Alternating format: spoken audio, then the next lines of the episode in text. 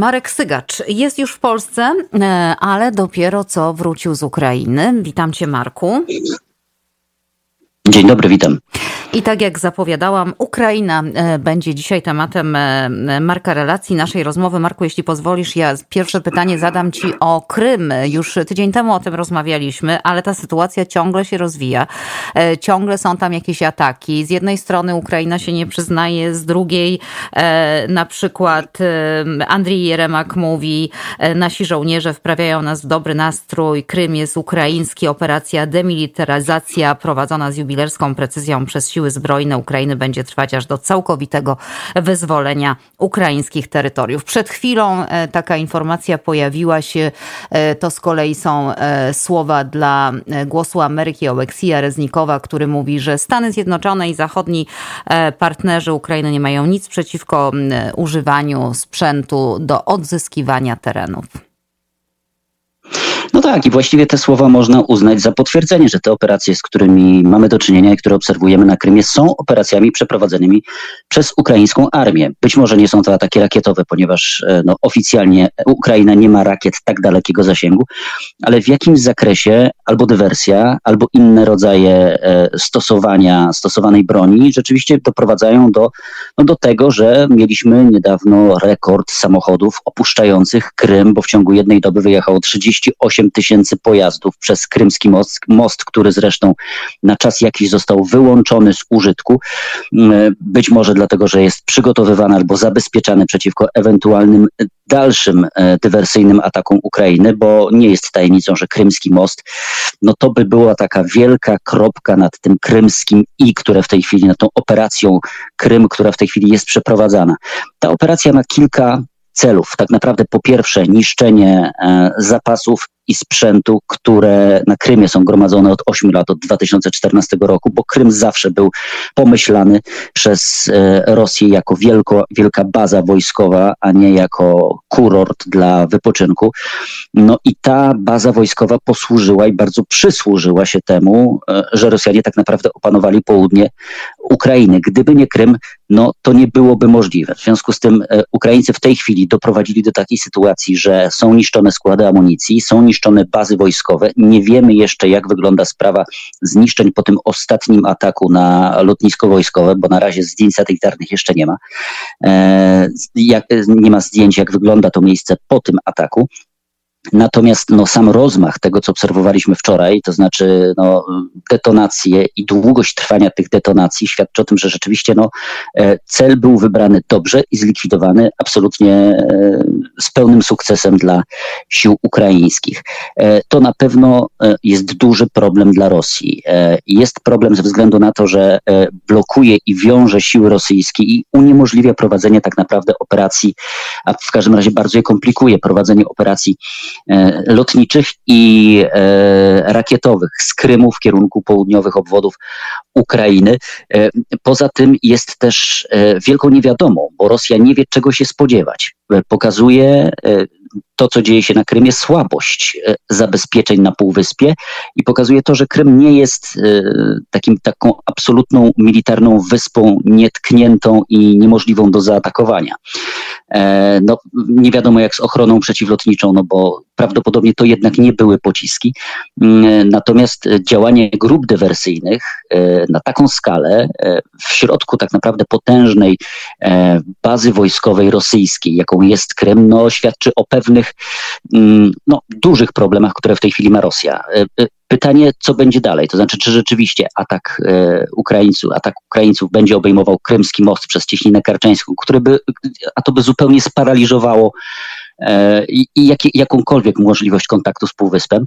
E, czy są też czy są to działania, które mają na celu odciągnąć i troszkę zblokować e, działania Rosji na wschodzie Ukrainy, konkretnie na Donbasie? No bo tam rzeczywiście mm, ja kilka dni temu wróciłem z, z Donbasu i w zasadzie tam się niewiele zmieniło. To znaczy walki, które trwały w okolicach miejscowości Bachmut dalej trwają, nie ma specjalnych postępów do przodu, nie ma też jakby ani ze strony Rosji, ani ze strony Ukrainy większych osiągnięć terytorialnych, co może skłaniać do tego, żeby powiedzieć, że mamy w tym momencie w tej wojnie remis ze wskazaniem jednak na Ukrainę. Mm, wszystko wskazuje na to, że mamy punkt przesilenia, e, ponieważ no, w tym momencie, e, jeżeli ta sytuacja trwa i będzie się utrzymywała tak jak w tej chwili, to znaczy impas na wschodzie, powoli posuwająca się e, akcja dywersyjna na Krymie i ewentualny kontratak na południu,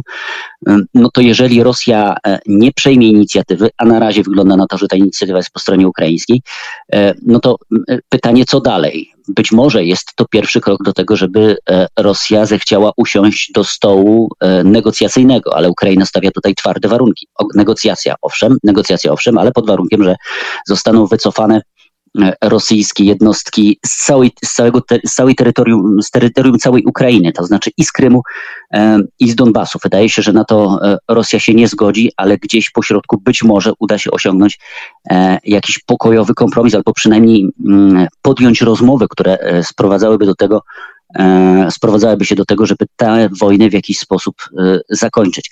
Ukraina owszem jest cały czas zaopatrywana i wspierana przez e, Zachód dostawami broni, natomiast nie są to jeszcze takie dostawy, które pozwoliłyby Ukrainie wygrać tę wojnę. Są takie głosy, że ta broń, która została w tej chwili dostarczona na Ukrainę, pozwala nie przegrywać tej wojny, ale nie pozwala jej wygrywać.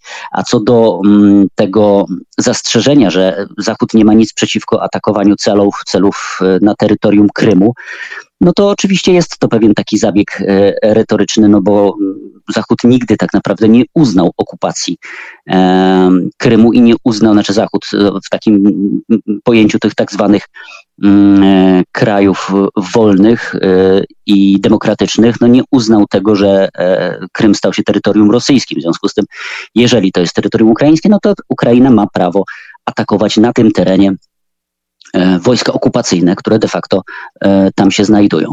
Więc e, na Krym na pewno przez dłuższy czas jeszcze będziemy patrzeć, bo, no bo chyba Rosja sama nie spodziewała się tego, że, że zostanie zaatakowany właśnie półwysep. No i od tego, jak się będą rozwijały wydarzenia w tamtym rejonie, będzie z całą pewnością zależało to, co będzie się działo na Donbasie, ponieważ no, ta linia frontu, która ma w tej chwili 2,5 tysiąca kilometrów, nie jest w stanie być prowadzona ofensywa wzdłuż całego tego odcinka przez siły rosyjskie, więc to będą uderzenia punktowe. Mówi się też o tym, że na Donbasie troszeczkę następuje przegrupowanie, bo Rosjanie próbują e, przygotować się do uderzenia na Charków, podobnego uderzenia na Charków, mm, tym razem od strony południowej, takiej miejscowości Izium. E, no ale wydaje się, że, e, że ta ofensywa w, w świetle tego, co dzieje się na Krymie, może troszeczkę od wlec się w czasie. No bo przede wszystkim Rosjanie muszą wybrnąć z tego, co dzieje się na Półwyspie, a no na razie są już oficjalne informacje o tym, że były to działania dywersyjne, ale nie ma żadnych komunikatów na temat tego, co Moskwa ma zamiar z tymi krymskimi dywersantami zrobić. No właśnie, ale wiesz, ja tam strategiem wojennym, broń Boże, nie jestem, ale wydaje mi się, że to kapitalne było posunięcie, bo to też jest taka porażka wizerunkowa, e, która pogarsza już i tak, co tu dużo mówić, niewysokie morale pewnie żołnierzy rosyjskich. Przy czym takie zapowiedzi, wiesz, też są ciekawe, jak dzisiaj właśnie rzeczniczka dowództwa operacyjnego e, Południe Natalia Homeniuk e, mówi, taka sytuacja, mówiąc o wycofywaniu się, o, o, o, o eksodusie Rosjan z Półwyspu, Taka sytuacja świadczy o tym, że okupanci zdają sobie sprawę z siły ukraińskiej armii i wiedzą, co nastąpi w dalszej kolejności. Wiesz, no to jest takie niedopowiedziane, ale no dosyć mocne. To prawda. To prawda. Poza tym to jest jeszcze jedna ważna rzecz. Te, w tym momencie ta wojna dotknęła bezpośrednio dużej grupy Rosjan. Oni zdali sobie sprawę, że wojna trwa, że e, te pociski mogą spadać, czy też mogą, może dochodzić do ataków na terytoriach, których, do których rości sobie prawo Rosja i ta informacja pójdzie troszeczkę szerzej. E, no, to może działać w dwie strony. Albo rzeczywiście będzie mm, taki bardziej neutralny dostęp do informacji dla przeciętnych Rosjan na temat tego, co dzieje się choćby na Krymie, a z drugiej strony może to być jakiś sposób wykorzystane przez Moskwę i pewnie myślę, że w tym kierunku to pójdzie, że oto zostało zaatakowane nasze terytoria, w sensie już na, to, to, już nie są tylko terytoria przygraniczne, ale część, ważna część Rosji, no i musimy zareagować. Tylko pytanie, na ile jeszcze Rosja w tym momencie ma potencjał, poza tym, o którym cały czas się mówi, potencjał atomowy, na to, żeby zareagować mm. rzeczywiście i, i, i, przejąć inicjatywę w tej wojnie. No właśnie, no miejmy nadzieję, że nie ma. Marku, ja chciałam Cię zapytać jeszcze o dwie rzeczy. Pierwsza to, e, ponieważ e, wróciłeś e, stamtąd, jak postrzegasz sprawę zaminowania Ukrainy? No bo coraz częściej dochodzi też do wypadków właśnie chociażby tam nad morzem, ale, ale podobno kraj jest totalnie zaminowany. Nie można zejść z drogi. Są jakieś miny inteligentne, które gdzieś wyczuwają, kto idzie, czy człowiek, czy zwierzę. No niesamowita historia. To, to pachnie taką bardzo, bardzo długotrwałą później, e, takim długotrwałym oczyszczaniem z tych min.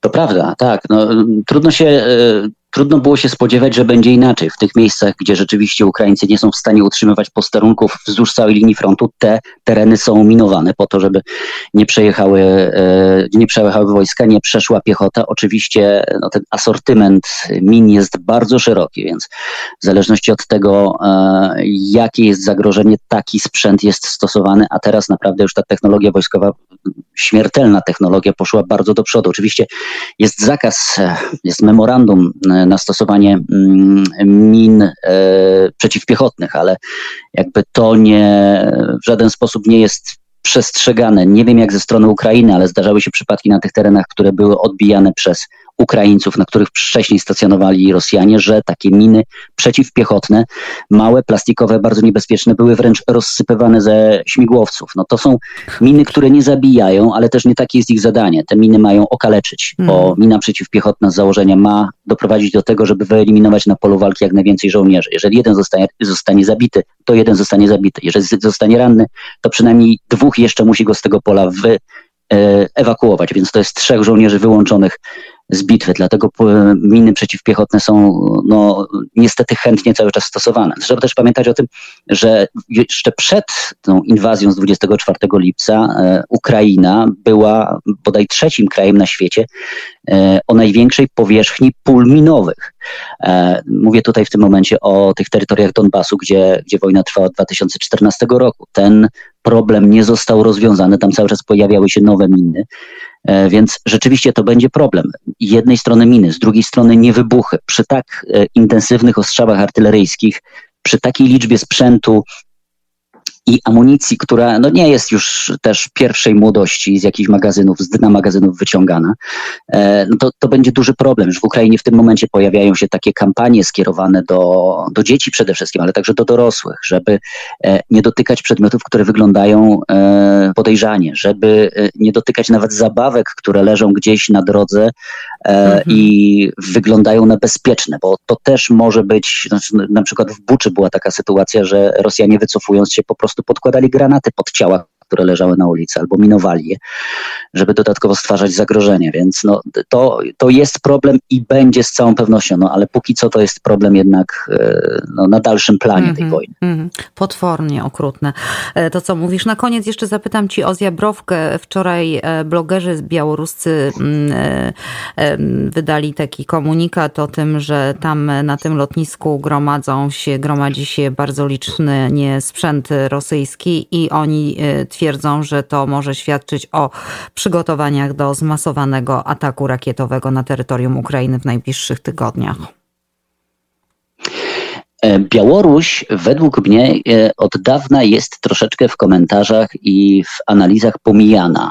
E, w momencie, kiedy Rosjanie wycofali się z północnej części Ukrainy, e, mniej jakby uwagi poświęca się temu, co dzieje się na poligonach i to, e, co dzieje się w bazach wojskowych białoruskich.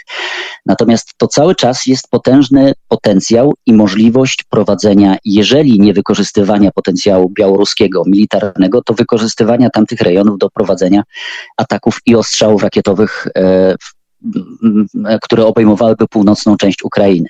Trzeba sobie zdać sprawę z tego, że Ukraina trzyma się dzięki broni z zachodu. Mm, jeżeli dostawy tej broni zostaną zablokowane w jakiś sposób, a jedyną możliwością w tym momencie zablokowania tych dostaw jest odcięcie zachodniej Ukrainy na wysokości polskiej granicy, no bo to przez polską granicę głównie płyną te dostawy. Jeżeli to nie zostanie przeprowadzone, no to y, Ukraina nie zostanie odcięta. E, jeżeli e, Rosjanie chcą się pozbyć tych znienawidzonych przez siebie Hajmarsów, które dziesiątkują ich składy amunicji, no to muszą odciąć źródło.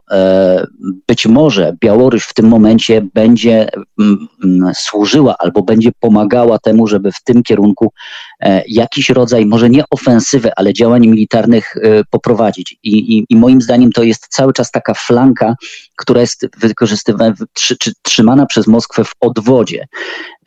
Nie mam na razie pomysłu, w jaki sposób mogłoby być to wykorzystane, bo tak naprawdę cały potencjał ten pancerny, militarny został skierowany na wschodnią granicę e, i wschodnią granicę Ukrainy i tam trwają te walki. E, białoruski sprzęt no, raczej nadawałby się chyba bardziej na części zamienne dla rosyjskiego sprzętu wojskowego niż na jakieś konkretne wsparcie. Natomiast no, to jest ciągle e, duży pas ziemi graniczący z Ukrainą i przygotowany do tego, żeby y, z tamtej strony prowadzić jakieś działania wojskowe. I to pas blisko Polski na dodatek. Marku, no tak. dziękuję tak. Ci bardzo. Dziękuję Ci bardzo. Cieszę się, że wróciłeś, e, że jesteś już bezpieczny. No i czekamy na książkę, czekamy na nową strefę e, konfliktu i, i wszelkie Twoje inne e, działalności YouTube'owe. E, jak tylko coś będzie, proszę dawaj znać, będziemy, będziemy śledzić na bieżąco. Dzięki. Na pewno dam. Dziękuję.